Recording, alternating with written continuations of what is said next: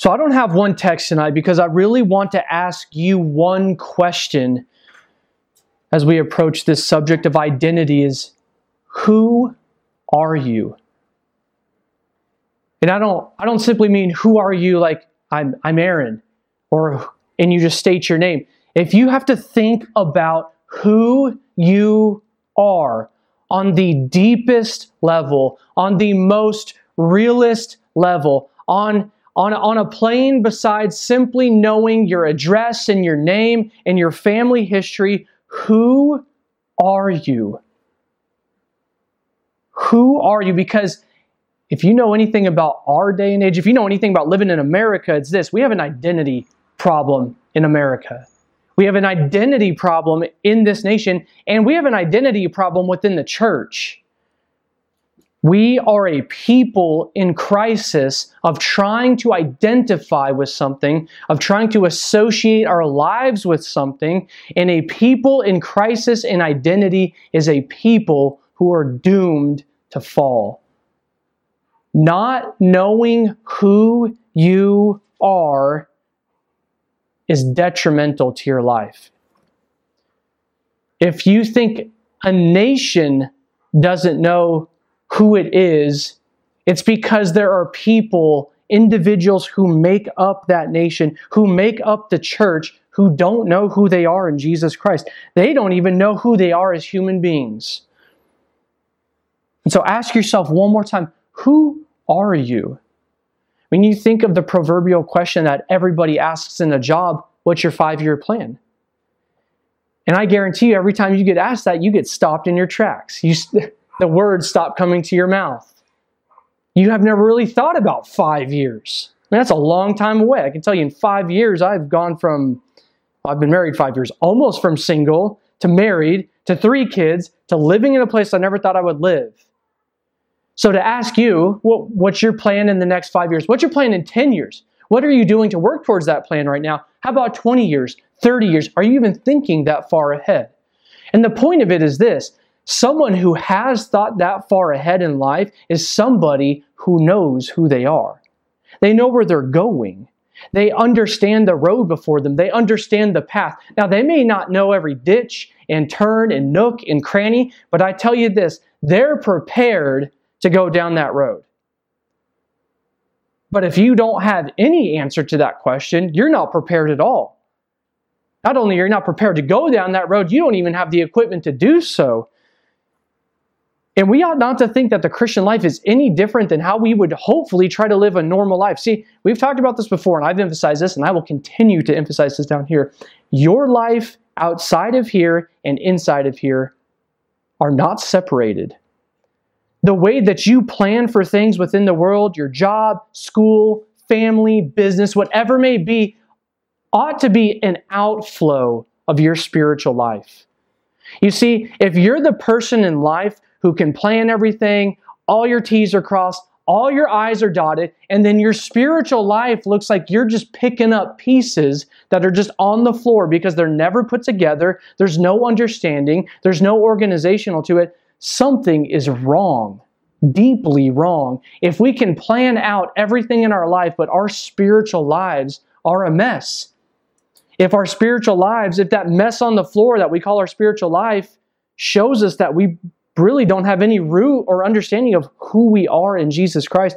And I'm telling you what, I would rather you fumble a job around, I would rather you fumble a business around, and I would rather you struggle in fumbling your family around as you learn, but know who you are in Jesus Christ. To know what it means to identify with Jesus Christ so that when you talk about your identity, you can say, I identify with Jesus Christ. He's my identity. He is what I live for. He is what I embrace every single day. He's what I get up in the morning for. He's what I go to bed for. He's everything. But, but what does that mean? Because if we wish to see this country at, at all or anywhere, if we ever plan on sending missionaries anywhere, if we hope or pray or even have the, the, the courage to do so, we need to ask ourselves first if we as a people here don't know who we are, we got no business sending people out to the mission field. We got no business building up churches in Las Vegas. We have no business going around telling other people, believe upon the Lord Jesus Christ, but I don't know who I am as a Christian. I don't know what my identity is rooted in as a Christian. I don't know where my life's going as a Christian. So that's what I want to give you tonight. I want to give you a nice broad brush of scripture tonight. Because as many of us are in here whether young old been a christian a little bit a long time you need the breadth of scripture to start filling in those things for you. Because how did you form your identity before you became a christian? Did you just do it overnight? Did you go hey i'm just going to start planning out what my identity is writing it out like a book and then man the morning time you got a 20 page manual on your identity. It was years of habits of decisions, of desires, of wants, till one day you're there. Now, it may have been lost you, it may have been you not saved, but you had an identity. And all of you who just got baptized, you would tell us you had an identity in something. Nobody is neutral. Everybody has built their life up towards something, whether consciously or not, by things that they do all the time and by believing certain things about themselves. And so, if we as a people, church list, if we as a people are going to know what it means to be a Christian, I want you to know confidently, as we just sang, that you would know who you are in Jesus Christ. That you would know what that means. You would understand the answer to it and not just be able to say, I'm a Christian. What does that mean?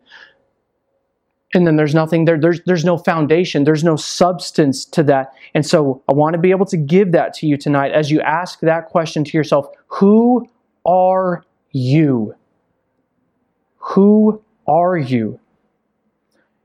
So i'm going to argue three points with subpoints underneath but i'm going to say there's three indispensable truths. There's going to be a lot i'm not going to hit. There's a lot of things we could talk about that identify somebody as a Christian and what their identity consists of. But I'm going to give you three indispensable truths we have to embrace if we are going to know who we are and what we're doing. Who we are as Christians, how do we rest in who we are in order to know then what we do? Because it'll do you no good also if I give you a bunch of stuff to do and you still have not grounded yourself in who you are. Because the Bible doesn't do that. The Bible comes to you, just as we read that passage from Exodus. And what does he tell the people? Does he pull them out of Egypt and say, All right, here's, here's, your, here's the whole law, here's all the lists laid out before you, now just do? No, he says, Do you remember that I am the Lord your God who redeemed you out of Egypt, who brought you out of the land of slavery, and I've made you a what? Priests, a holy nation, that you would be holy. Now go and be holy. God gives you an identity, church. He gives it to you, and you need to know what it is. If you want to live out the Christian life in the highs and lows, your identity is going to matter a whole lot. In fact, it's going to be the only thing that's going to keep you up in the lows, and it's the only thing that's going to humble you in the highs. So three indispensable truths. Here's what we're going to go through tonight. Three indispensable truths. We're going to we need to ask three questions as we're talking about what is Christian identity means. What does it mean to identify with Jesus Christ? Three things. So first one, what we are. We have to ask the question, what are we now as Christians? What does that even mean? I'm a Christian. What does that mean? What are we? Second point, who are we? Okay, so now that I'm a Christian, and I know several truths about that, how does that affect me personally? Because I don't know about you, I don't look like some of you, okay? Even the people who are pasty like me and short like me, I don't look like you either. So you have to know I'm a Christian, but how does that actually affect me personally? How does that affect Aaron? How does that affect, you know, Balmach or Jessica or Maritza or Manny? How does that affect you? Who are you now that you know what you are. And then the last one is going to be why are we here? Why are why are so if we're Christians and we're saved and we're coming into this identity, what's the purpose? Is there a purpose for it? Or is being a Christian just like moving from one thing to the next thing? I floated from this side of this life and I just happened to land on Christianity and now I'm just a Christian. So we're going to answer those three things. What are we? Who are we?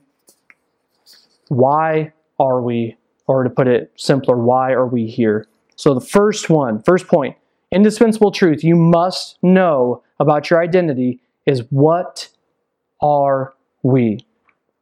So if you're going to know how to live in this world, if you're going to know how to identify with Jesus Christ and to embrace an identity that you have been given by God, you need to know deeply and intimately what that is. And I'll tell you the only way you're going to be able to know that, you must be in the Word.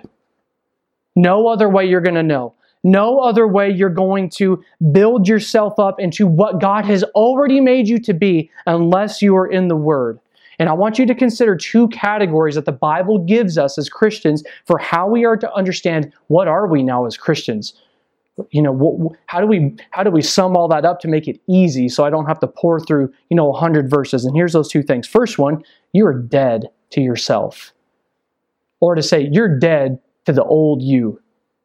You know, we, we talked about this in the last couple weeks Baptism is a symbol. It doesn't do it. It's a symbol of you dying to yourself because you've come to faith in Jesus Christ. So that when you go under the water, it is really you going down into death. The person who goes down is not the same person who comes up out of the waters.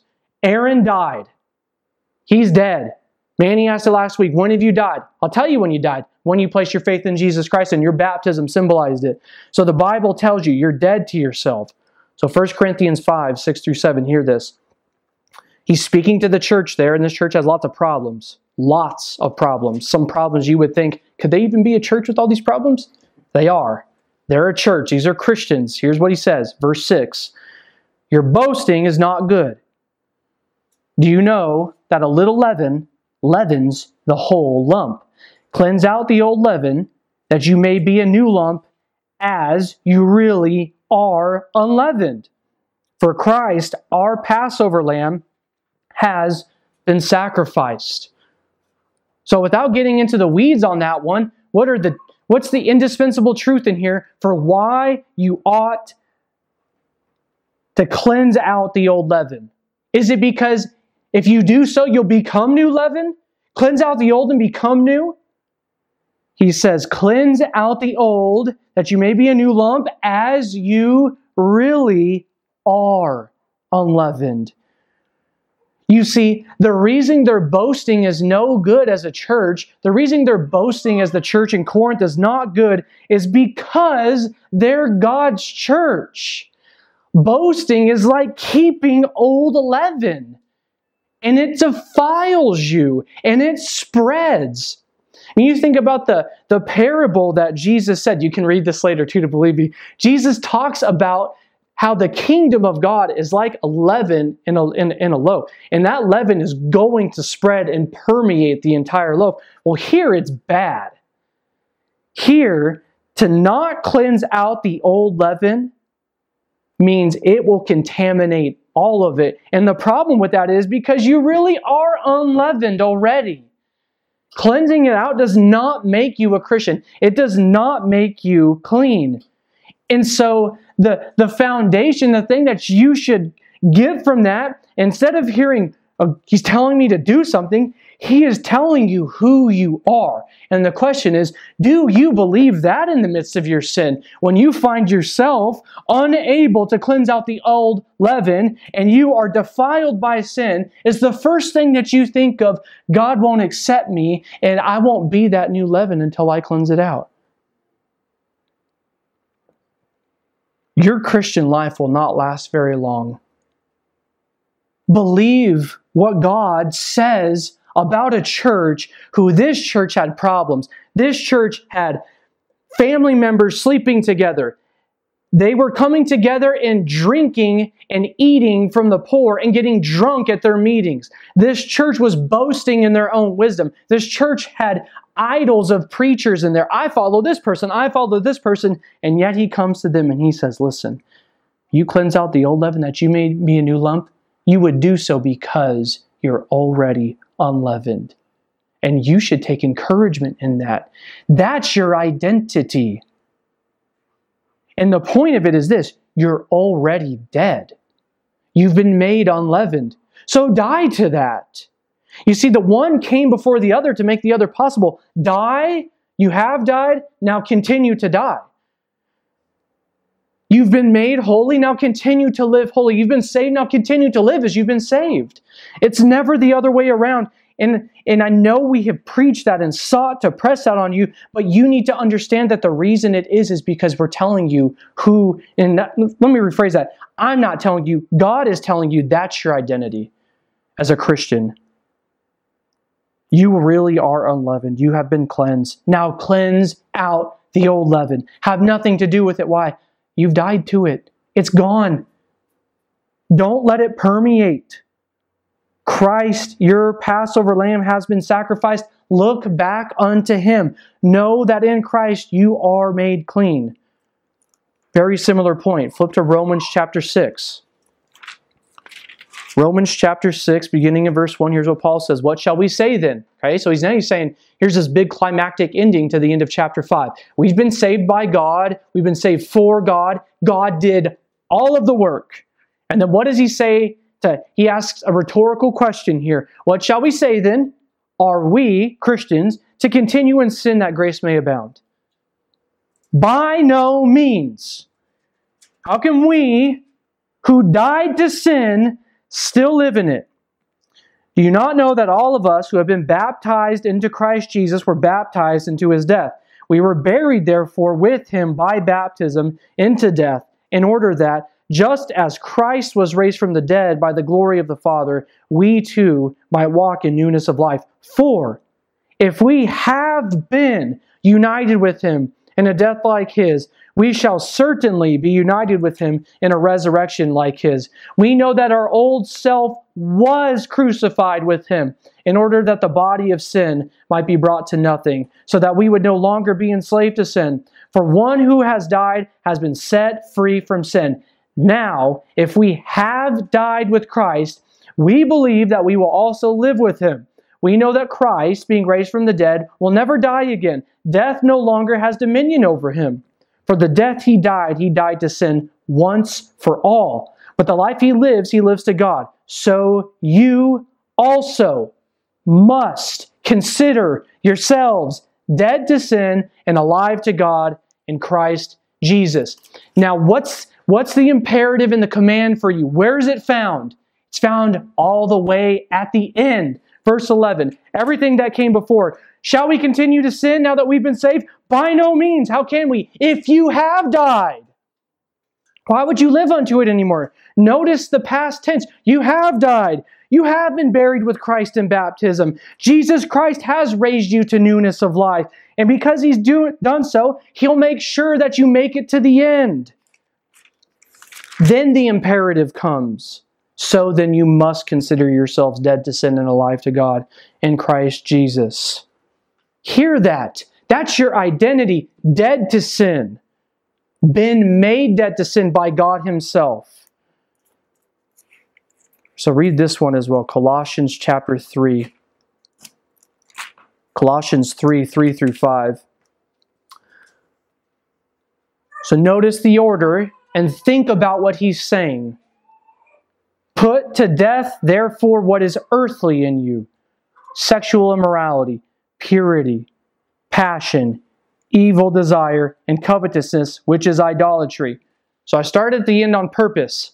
Because what do you hear? Put to death, therefore. Did he say, put to death and you will be a Christian? Put to death and you'll have your identity secure? Put to death and you can know that you're doing all right before God? No. Go back to verse 3. For you have died. You Christian, have died. Your life is hidden with Christ in God. Verse 4 When Christ, who is your life, appears, then you also will appear with him in glory. Put to death, therefore, what is earthly in you. So, who are you, Christian? Well, you should be able to answer the first thing I'm dead to my old self. That's my identity. Want to know the first thing about your identity? Dead to old self, dead to Aaron. Aaron is dead. He's gone. He doesn't get to hang around, and God did it. Therefore, I, you, we can put to death what is earthly in us. Second point of what we are. If we're dead, we've been made alive. We have been made alive. So the second one, if you're dead to yourself, you are alive to God. To put it simpler, you're God's. Turn to Romans 8.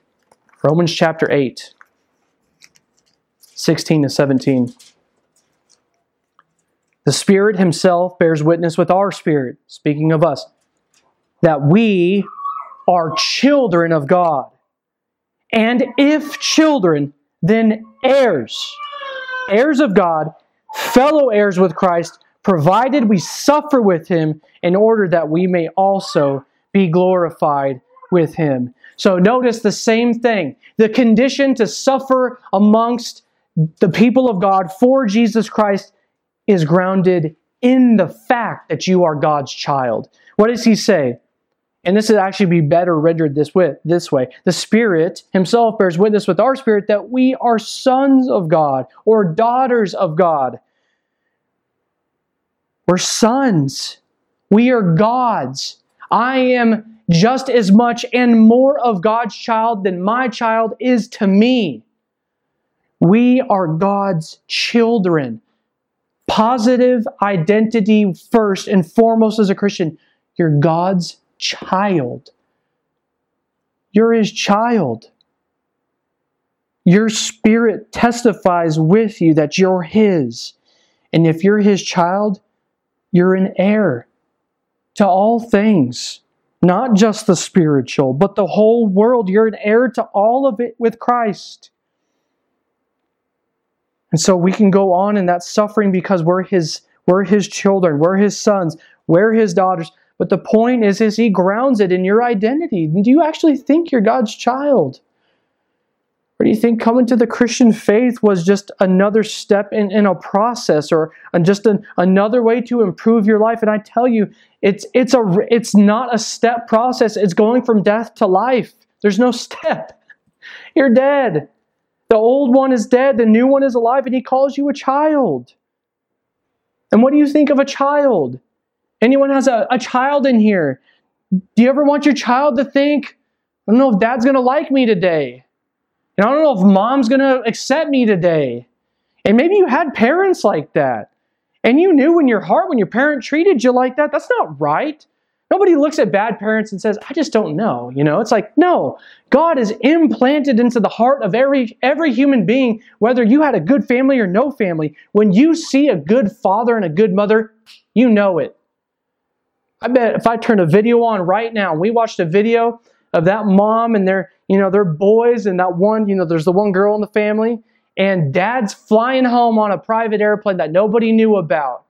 And he's coming home from the war and he gets off the airplane and he hits the runway and he comes through that door and those kids go flying to him and that mom bursts into tears the reason we all weep and cry. Yes man i'm talking about you too. Those tears come. The reason they do is because god's put in you the idea that those are his kids. That's his wife. That's whom he loves and they were separated. Now they've been brought together united. That's his children. That's his family. And you think you being God's children is any less. You're God's child. That's your new identity. Don't let the devil or anybody else tell you differently because he does.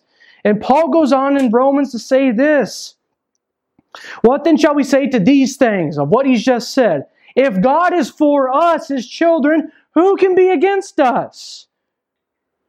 Who shall bring a charge against God's elect? It's God who justifies. Who's to condemn? Christ Jesus is the one who died.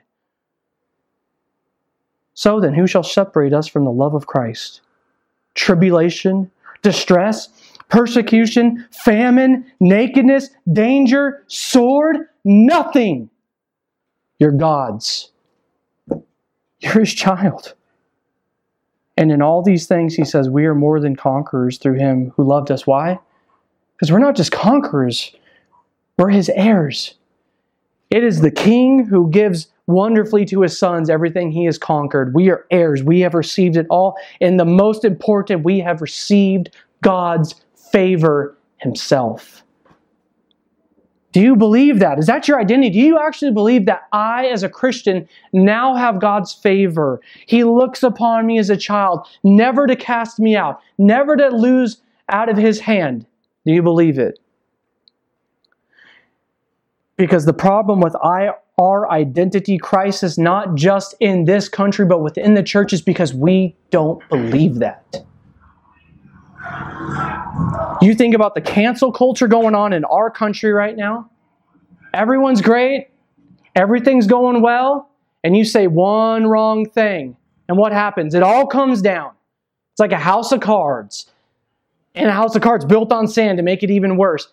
One thing gets said, and people eat you up and you see people pandering and kissing and trying to do all sorts of things to get their identity back because it was built upon sand, built with cards. And the Christian life is not lived like that. That is not our relationship to God.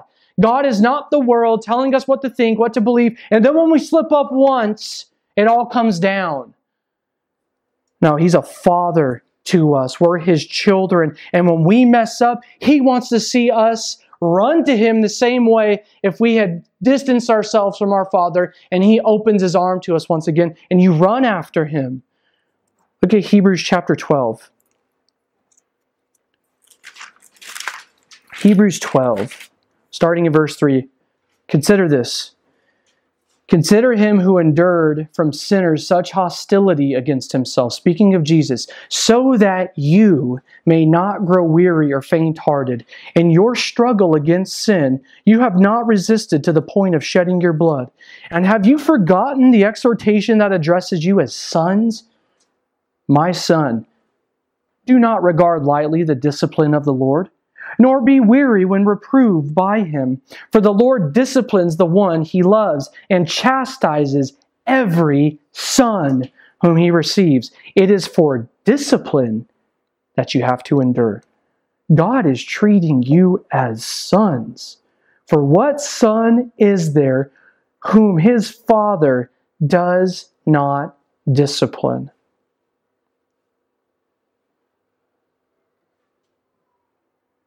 Do you understand who you are? Even in the midst of your sin, are you suffering consequences for your sin? Because there's consequences to sin, even in the Christian life. I'm sorry, it doesn't go away.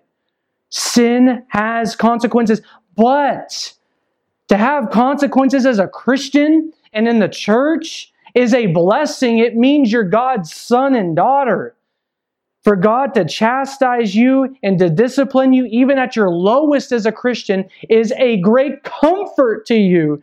He says, Consider it that you may not grow weary and faint hearted, because if that's happening to you in your struggle against sin, know that it's because God treats you as a son, and no good father ever lets his son wallow in unbelief. Never allow him to roll around in the mud and come up dirty. He always cleanses, He always cleans, He always disciplines, and that's for your comfort. It's for your comfort. 1 Peter chapter 2. I want you to just hear these next two. 1 Peter chapter 2 verse 9. Here's what he speaks of again. I want you to think of that uh, Old Testament reading we just read from Exodus. Now who's he talking to in this New Testament letter? But you are a chosen race, a royal priesthood, a holy nation, a people for his own possession, that you may proclaim the excellencies of him who called you out of darkness into his marvelous light. Once you were not a people, but now you are God's people. Once you had not received mercy, but now you have received mercy. Do you see yourself like that? A royal priest for God? A chosen race, a holy nation, a people for his own possession? Do you see yourself as a treasure in which God went out and bought, even though you were unlovely and you were unredeemable by every stretch of the imagination, and yet God did it? And he made you to be a possession for himself of something of worth, of value, so that you would be His holy people for His glory. Nothing to do in that one. That's just who you are. So, who are you? Are you a chosen race, a royal priesthood, a holy nation? Are those the things you're beginning to build your Christian life on? If you have not, or if you have not done that in years, you need to do it today. Start poring over Scripture and read who you are in Jesus Christ. Know who you are in Jesus Christ so that when trials come and when discipline comes and when the temptation to puff yourself up in pride because you think you're walking well, you come and remember, I was saved by God and He's made me His own. To keep you from pride and arrogance and to keep you from pitying yourself, to keep you from wallowing in sorrow, to remind you you are Christ's. You're God's in time, in space, not just a theory you're God's, Christian. He'll never let you go. Doesn't matter what you wallow in, doesn't matter if you stain with sin, He is here to cleanse if you would call back upon Him and run back to Him as a father, just as a son and a daughter runs to their father every time. So you're dead to yourself, you were God's. That's what we are. So, second point, moving on to our second point. Who are we? So, as Christians, if we are, if what we are is dead to sin and we're God's, then who are we as in it? How does that now come in and start impacting me? Because here's the hangup, I think, for a lot of Christians. We, we, we hear these truths, and I want you to be reminded of them because they're the foundation, but we hear these and we go, that's great. What does that look like practically? You know, I, I, remember 19, got saved. As some of you, this would be interesting to know. I, I got saved first year at college, probably over a year span. And I know it got confirmed as I'm walking at UNLV on the same, you know, same little strip that you all probably have walked down before, and someone hands me a tract and asks me if I'm born again. I thought, I haven't thought much about that question, but I know what Jesus says about that. Yeah, I'm born again. God saved me. But then my, my issue was, what does that look like for me as a 19 year old man who's single? Like, what, what does that actually mean? That, okay, I got my identity in Jesus Christ, but how does that affect me? How do I begin to live that out? Because we did see there, there are things to do as a Christian. They don't make you a Christian. You get firmly planted as a child of God, but then the child of God walks. He begins to learn how to walk.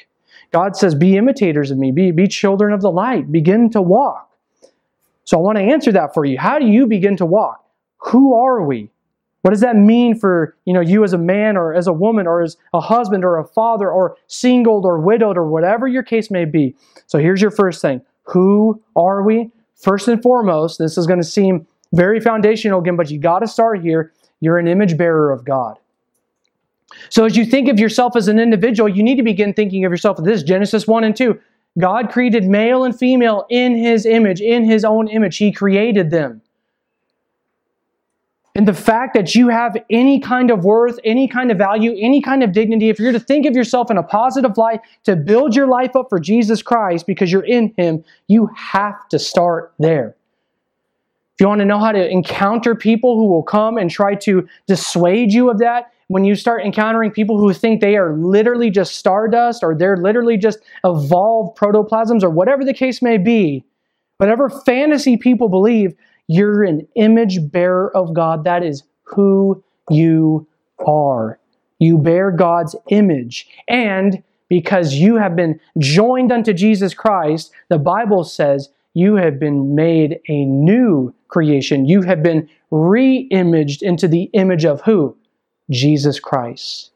The one whom He has predestined you to look like is Jesus Christ Himself. You want to know who you are? Well, now you don't look just at Genesis 1 and 2, it's true, but now you look to Jesus Christ, who's the fulfillment of all that. He is the image of God, and that is now who we are in Jesus Christ. So that's the first point. We are image bearers of God.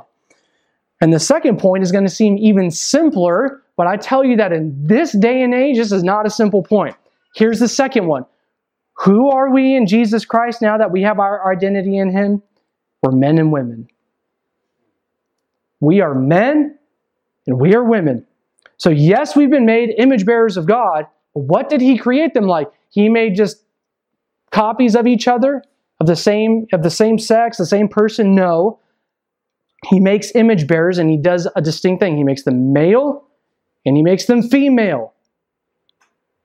And that is not something you're going to get in our culture. That's not something, if you've grown up, if you've been anywhere around my age or younger growing up, that is not something that you were ever, ever taught to believe. That somehow being a man and being a woman, one, are two different things, and that those differences are glorious. What is going to be pushed upon you and what has been pushed even into the church is this tried to melding of men and women together to where there is no distinction, and we wonder why the church has an identity crisis. We wonder why people don't know how to come into the church. We wonder why that the vast majority of people coming to the church and staying are women, and why most men want nothing to do with the church. And I'm telling you that one of the reasons why is because we have forsaken the fact that God made distinct sexes, yes, unified, yes, equal in worth and value before God, but different in their roles and different in the glory that they possess. Yes, men and women bear glory before God, all to His glory, but it is a different glory that they bear because they bear different responsibilities. And this is something that we got to recover within the church. We want to see churches thrive. We want to see ministries thrive. We want to see men who come up into the pulpit thrive. We want to see people in the seats thrive. We need to remind them that if you're a man or if you're a woman, God has given you glory in being a man and has given you glory in being a woman. You do not need to try to be a man or try to be a woman or to cross the two or mix them in order to think that there's more glory to be found there when in fact there's nothing but confusion and an identity crisis. Because imagine this God makes men and women, makes them distinct to be together, to work together, but distinct. And then when we try to meld it, we wonder why there's an identity crisis. Well, God made us distinct for a reason. When you read Genesis 1 and Genesis 2 and he makes them male and female, it's not an accident. Male and female is not just some arbitrary thing. God's like, all right, let me see how I'm going to do this image making thing. All right, male and you know female, and just to throw the dice and boom, that's what we got. It's not an arbitrary decision as the world would tell you to be. Oh, men, you know, there's cultural things for men and cultural things for women, but really we're all the same. No. If you identify with Jesus Christ, we are not running away from Genesis 1 and 2. We're coming back to it in Jesus Christ. That's what we fell away from.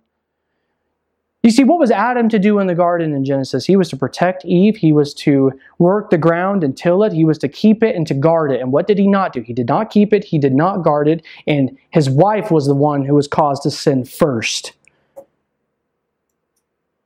And so, even from the beginning, we realize that the roles and the distinctions of men and women were fallen right from the beginning because of sin. But those distinctions are good. They're good things. So I want to I want to read a couple of things to you so you kind of get this idea, this broad overview. Because I could talk a lot about this, but I can't spend all my time on this. But I want you to hear a broad overview of what we think about and what we should begin to start cultivating within our lives about men and about women and how that ultimately is going to come into the life of the church and outside of the church. So first, manhood. Men, Genesis 1 and 2 establishes several facts one, men were to be the primary leaders, and men were to lead out in ruling and keeping God's work. So in Genesis 1, God makes man male and female. What are they supposed to do? They're to have dominion over the fish of the sea, over the birds of the air, over every living creature. And then Genesis 2, who does he plant into the garden and tells you are to keep and guard and to spread this garden over the face of the earth? He tells Adam, tells Adam to do it. And so men were made to be God's rulers and to be God's keepers and to be God's protectors over the face of the earth. And we see this picked up in Exodus 32, and I'm just going to read this for, for you. I want you to hear this. Exodus 32. Exodus 32 25 to 29. So Israel's just fallen into sin. Moses comes down after receiving the Ten Commandments from God. He finds them in idolatry. Here's what happens. And when Moses saw that the people had broken loose, meaning they had gone off into disobedience, for Aaron, not me, different Aaron, for Aaron had let them break loose to their derision of their enemies, then Moses stood in the gate of the camp and said, Who's on the Lord's side? Come to me. And all the sons hear that. Some of your translations might not have that, but I'm telling you, this is important. Does he call all the women to come unto him? Does he call, like, hey, bring your families with your kids and your wives with you? No. He says, listen, sons of Levi, come unto me. If you love the Lord, come unto me. What does he tell them? Verse 27 He said to them, Thus says the Lord God of Israel, Put your sword on your side, each of you, and go to and fro from the gate to gate throughout the camp, and each of you kill his brother and his companion and his neighbor. And the sons of Levi did according to the word of Moses. In that day, about 3,000 men of the people fell. And Moses said, Today you have been ordained for the service of the Lord, each one at the cost of his son and his brother, so that he might bestow a blessing upon you this day. So, the point that we need in this, go past all of the finer details, is this just as Adam was to be that role in the garden, he was supposed to protect, he was supposed to keep the place holy. He should have kicked that serpent out of the garden when the devil came in to deceive them. And Israel's to do the same thing now. Sin comes into the camp. Who gets called on to protect the camp? The men. The sons of Levi are to come in, they're to lead, they're to obey God, they're coming to rule and to keep and to guard and to protect and to provide. And when God says to do it, they do it. And then if you think about flipping over to David, you think about flipping over to the kings. The king was once again this, this picture of what Adam back in the garden was supposed to be. He's supposed to be this, this one who rules after God's own heart. He protects the people, provides for the people, rules over the people so that God's kingdom does well, that the people thrive. And then he falls too. And in the Psalms and in the Proverbs, what are the first words of the Proverbs to? What is, what is the king? It says that they're Proverbs of Solomon the king. Who's he whispering them to? Him? He says, Hear these words, my son. So hear, hear this though. In the Proverbs, it also says, Here's the words of your mother. So I'm only covering men right now. Don't worry, ladies, we're getting we're getting to you next. There's a lot that scripture has for you. My emphasis, though, is to say this, and we ought not to back away from this as Christians, even though the culture would press us to do so. Men have been made first and foremost primary to lead, to rule, and to protect, not women. If women are out front leading, ruling, protecting, and providing, we got things backwards. We got them backwards, which is why when the church has introduced women preachers and all sorts of things into the church, we wonder why the church itself is finding itself in identity crisis and doesn't know what it means to be a Christian and identify with Jesus Christ. Because we have gotten something so basic as men and women wrong, and that you can go and just look outside into the culture. We had someone live two down, you know, two doors down not too long ago, who though they're a man, thought themselves to be a woman. And I can guarantee you, doesn't matter what they tell you, what they say on their you know, with their smile, their, their facial expressions, there is deep hurt and twistedness and sin because of something that has been so twisted and perverted that God has made for our benefit. You see, God did not make men and women different for us to go, that sucks, God. I don't get to do that, or I don't get to be like him, or I don't get to be like her. It was so that we would have enjoyment. And so, who we are, men, if you're sitting in this room, embrace that. Embrace the fact that you have been made a man. Embrace responsibilities that come with it to lead, to rule, to protect. And those things are going to look different. It's going to look different for somebody who's not married. It's going to look different for somebody who is single. It's going to look different for somebody who is 20 years in marriage versus somebody ready to get married. The point of it, though, is the truth doesn't change. At each moment, you were called as a man to function in those capacities. And for women, Genesis 1 and 2 is the start as well. Men are not, men are not superheroes. It says that there was no suitable partner for the man in Genesis 1 and Genesis 2. And so God needed to create the woman to, for, for her to be a help to the man because he couldn't do it himself. So this should, one, humble men into thinking they are not overlords of women, and two, to remind women that they are vital and needed in doing what God commanded human beings to do all along spread across the face of the earth, and in doing so, have dominion over it. And what we are doing now as Christians, spreading the gospel all over the face of the earth. Women are just as needed as men. But those roles look different. Just as Eve was not called to guard and protect and to provide into the, in the garden, so too women are not called to be on the front lines of the battle of the church. They're not called to take the tip of the spear. They're not called to charge headlong. What are they called to do? Helpers and cultivators, cultivating the things that God has placed men and women to do, to help men in their positions and in their roles, whether in the house or within the church, for women to come along and to nurture and to care for. Or you think of women in Scripture as battles are won. Who's the first people to often be singing in Scripture in the Old Testament? The men? No, it's the women.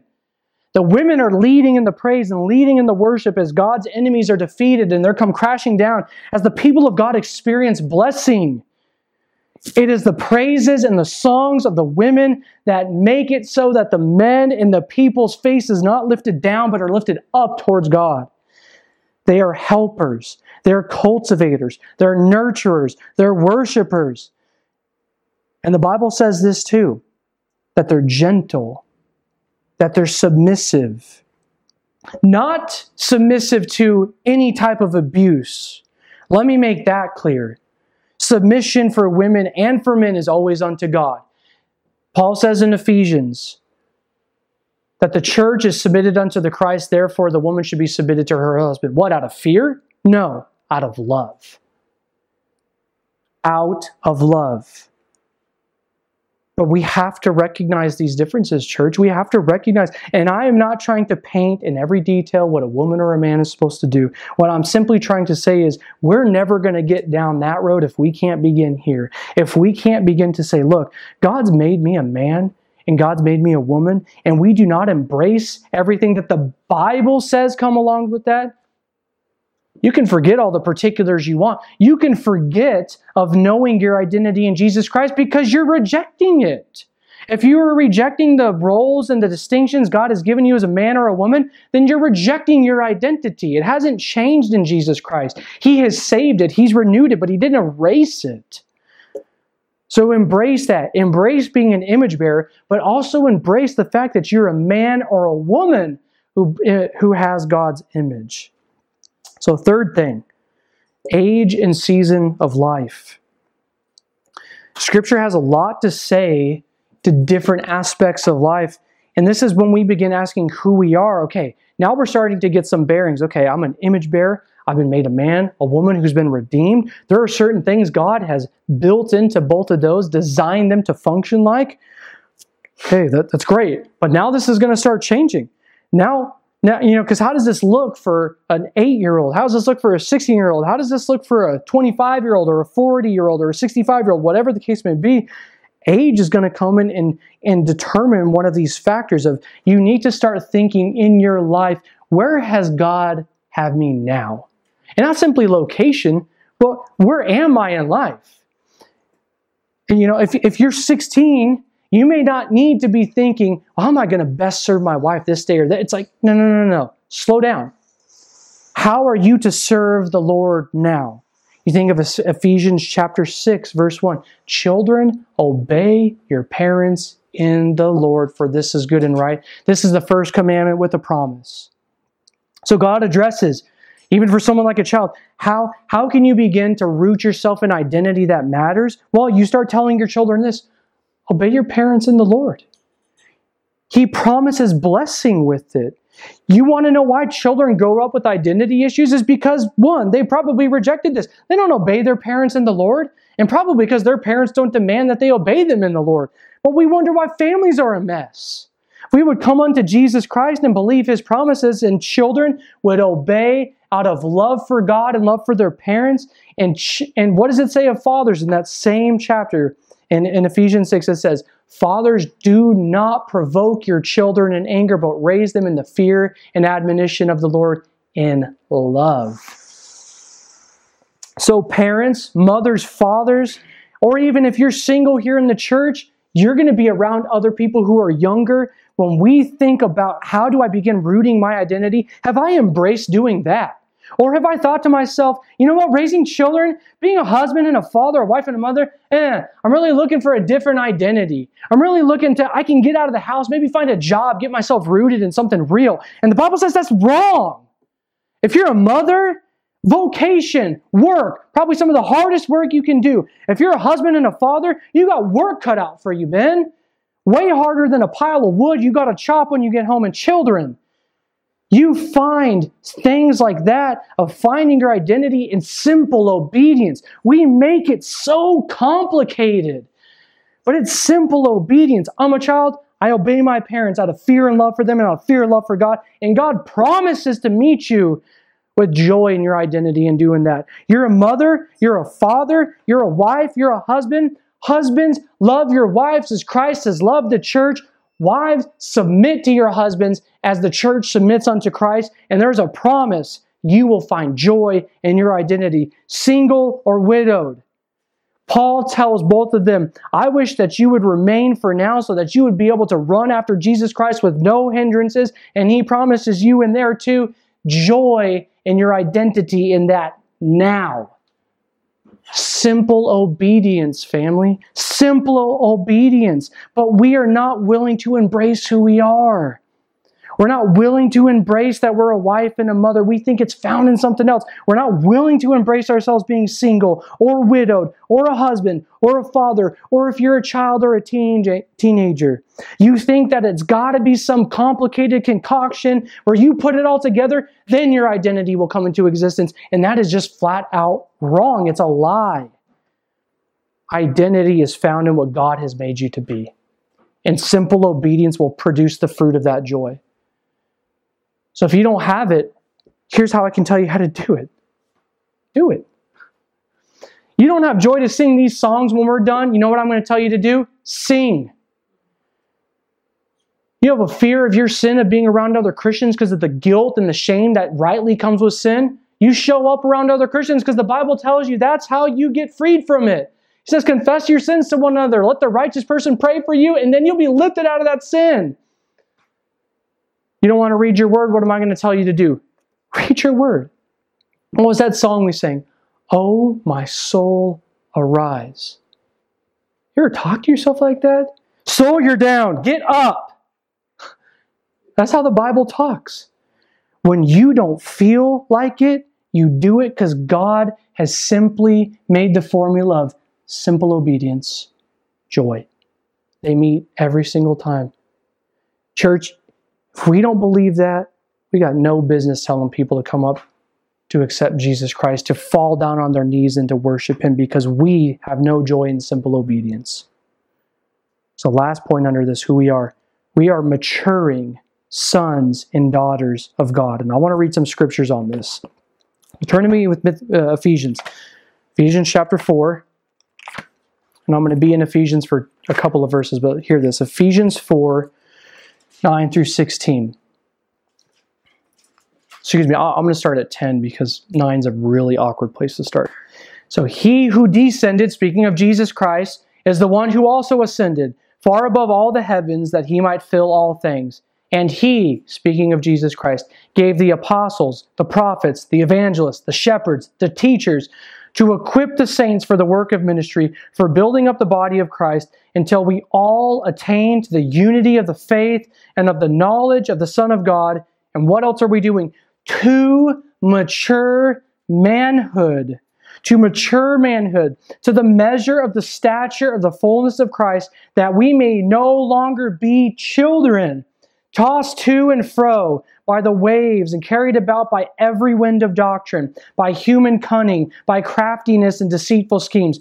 Rather, speaking the truth in love, we are to grow up in every way unto him who is the head, into Christ, from whom the whole body, joined and held together by every joint with which it is equipped, when each part is working properly, makes the body grow so that it builds itself up in love. You see, that's who you are. How do you begin to start doing that not just individually, but in the entirety of your life? You do it in church. You do it by meeting together because as you do so, God has equipped you through the church to grow up into maturity. So if you're not growing up into maturity, one of the first things I'm going to ask you is Are you fellowshipping with the saints? Are you showing up on Sundays? Are you under the teaching of the word? And I can guarantee you, like I was when I was 20, forsaking the fellowship, was not growing, not mature, not being built up in love. Was not becoming a mature man. And notice what he says. He says that the body, as it's being built up, is what? Reaching perfect humanhood? No, he says manhood. Because there's an, that idea throughout Scripture that men, your responsibility is to grow up and to be men. It is not to grow up and stay in adolescence and to stay a boy your entire life. There's joy in maturing. There's joy in growing together. Yes, there will be pains. Yes, there's always growing pains. But there's joy to be found in growing up as a body, the same way that a boy ought to find joy in growing up as a man. He tells the church, grow up into mature manhood so that you would be able to be presented to him perfect without spot or wrinkle or blemish as a body that has grown up in love. So, who are you? You're a maturing son or daughter of God. You have to begin to start doing that through the church. Have to. So that's second point. So what we are who we are, and now for our last point, why we are. And if there's something that we are going to emphasize by God's grace or the future of this church, it is going to be this. It's that we are here, we exist as people, as a church, for one purpose. That is to see God's glory and God's gospel spread across the entire face of the earth so that when we look up at a map, we can say that's God's. That's, that's it. Because, look, I can tell you all day you're a Christian, dead to sin, alive to God. I can tell you you're an image bearer, you're a man, you're a woman. You have different roles as a man, different roles and functions as a woman. You have different ages and seasons of life. You're maturing as you come and be built up by the body. But for what purpose? Is it just cuz? Are we just growing and maturing as Christians because we're like a, you know, a, a pottery plant we buy as a hobby and we just water every once in a while just to watch it grow for fun? God has made us and saved us for one reason, and it's that reason alone. So that when you now start thinking of your identity, you have to start thinking of your identity as also what you have been put here to do. Because that's probably the hardest part for people. They get saved and they're like, okay, what do I do now? What, what is God's will for me in my life? What am I begin to do to live this out? Here's number one it trumps everything else. Everything has to flow into this job, kids, spouse, house, two cars, whatever you got in the American dream, it better flow into this. And so, why are we here? We are here to see God's glory and God's fame and God's gospel spread across the whole world. That's what He's doing right now. Let me fly through that for you. I want to convince you that's what He's doing. So, guess where we're going to be back in? Genesis 1 and 2. And you can flip there, you can listen, because I want you to understand. And I'm going to keep repeating this and I will harp on this all day. I don't care if this is my gravy train or not. I'm going to harp on it all day because this is what the Bible is all about, and it's what your life ought to be about so that you have purpose and meaning and rooted in an identity. Because this is what history has been working itself towards the entire time. Genesis 1 and 2. What do we have? God makes human beings, He makes them in His image. What is their number one purpose? Have dominion rule over the earth, spread across the face of the earth, fill it, subdue it. That was the goal. Adam and Eve are planted in a garden in Genesis chapter 2, and he tells Adam to keep it, to cultivate it, to guard it. And Eve is supposed to come in and help him achieve that. But the whole purpose of this, if God's glory is in Eden, in that little garden, it's supposed to go out to the whole world so that the whole world would be like God's garden. The whole world would have God's glory. The whole world would be covered by image bearers of God. And we know that didn't happen. We know that in the garden, what happens? The fall, sin, and the curse. And then the first promise is this Genesis 3:15.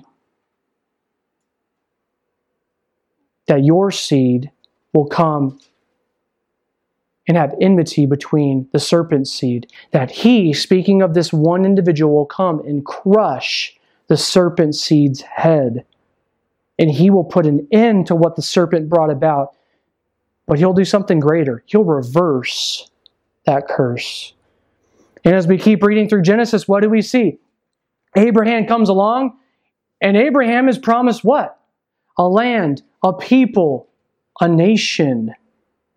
And he tells them, Your seed, Abraham. And that's why we read that passage from Galatians 3. If you're in Christ, what does he call you? You're Abraham's offspring. You're his seed. Why? Because Jesus Christ ultimately was his seed. And God promises Abraham in Genesis, your seed is going to be a blessing to all nations. That your seed is going to rule all nations. That all the families of the earth, all of them is what it says, all of them will be blessed by God through this one seed, Jesus Christ. And you see, Israel Israel is like this picture display in the Old Testament of what that's supposed to look like. Instead of it being the whole world, what are they supposed to do? They get redeemed by God. God calls them a son, and then he says, You're to go into this land, you're to root out all the evil. Just like Adam was to kick that serpent out of the garden, you're to come in and to kick all evil out of the land, and then I will dwell with you, just like he dwelled in the garden with his people. He'll walk among them, he'll be their God, they'll be his people. But what happens? Sin, just like in the garden, comes back into the land. And why does it come into the land? It's in here. Sin has dominion in the heart. So God promises look, you're going to go in and you're going to fail because you need a new heart. But I'm promising you that there's going to be one to come that's like Moses, but greater.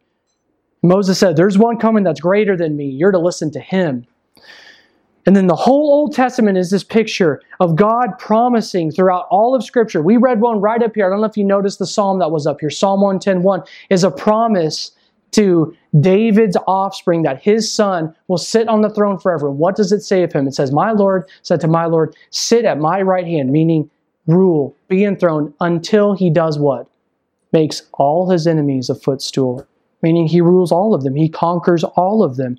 So the whole Old Testament, from the beginning to the end of when it looks like none of these promises are going to come out, is this. God is going to bring about a Savior who's not just going to save individuals. Yes, he'll do that. But in doing so, he's going to reverse what Adam failed to do, and he's going to accomplish what Adam was supposed to do. And what is that? He's supposed to make the nations God's inheritance. All the families of the earth will be blessed. Everybody will come to know Jesus Christ through God's Son. And so Jesus Christ comes on the scene, and all of these things they start proclaiming about him that this is God's Son, this is David's greater Son. And he starts proclaiming to them, Repent, for the kingdom of God, the one that we've been waiting a long time, is at hand. And just like we were talking about that leaven, he speaks of this kingdom. He's like, this leaven, this, this kingdom is like a little leaven that gets put into a loaf and it permeates the whole loaf. Or it's like a mustard seed. It's a little seed at first, but as it gets planted into the ground, what does it spring up as? As a giant tree so that all the ner- all the birds of the air come and rest on its branches, referring to all of the nations. You see, church, the idea in scripture is that God made men and women in his image to spread across the entire face of the earth so that his image would be over the whole earth and that the earth would be where God dwells, not just simply a land, not just simply a temple. And Jesus Christ is coming in in history now in accomplishing that now, which is why we're sitting here 2,000 years after he died as a small church. He is still progressively and slowly accomplishing that goal. That goal that we talked about in Matthew 28 that all authority in heaven and earth has been given to Jesus Christ. And he says, What? Go therefore and make disciples of who? Some nations. Go and make disciples of all the nations. That's God's goal. That's where history is going. And that's where the church is going. You see, the church has been given birth to that very fact. And I'm going to read this last scripture and then we'll wrap up right here. But hear this one. This is God's goal in history. This is what everything's been made for. And this is the church's goal. So this is what Paul says. And he, speaking of Jesus, Jesus came and preached peace to you, speaking of you Gentiles who were far off, and peace to those who were not near. For through him we both have access in one spirit to the Father. So then you are no longer strangers and aliens, but you are fellow citizens with the saints members of the household of God, built on the foundation of the apostles and prophets, Christ Jesus himself being the cornerstone, in whom the whole structure, being joined together, grows into what? Grows into a holy temple in the Lord. In him you were also being built together into a dwelling place for God by the Spirit. So the church has been made the means and the vehicle for by which God is accomplishing that one great task in history that all peoples would come and serve and worship God. As the text says in Isaiah, that God's glory would cover the land as the water covers the seas. Let me ask you the question where does the water not touch the sea? What does it not cover? Nothing. The water always covers the sea. It covers every single part of it. So God's promise that he would do that, that it would cover all of the lands is sure to come about. That's what Jesus Christ is doing now. And let me tell you this, you have to tie this within within your identity because uh, we have lots of churches who will affirm the first two and they will give no credence to the last one. That the reason that they exist here as a church, the reason that they exist as men and women in God's image, redeemed by God, is so that goal would be accomplished. They don't believe it. And let me warn us of this too. There are men who say these words and yet don't act like it. So we have an identity crisis problem because we simply do not believe this is our goal. So let me ask you again who are you?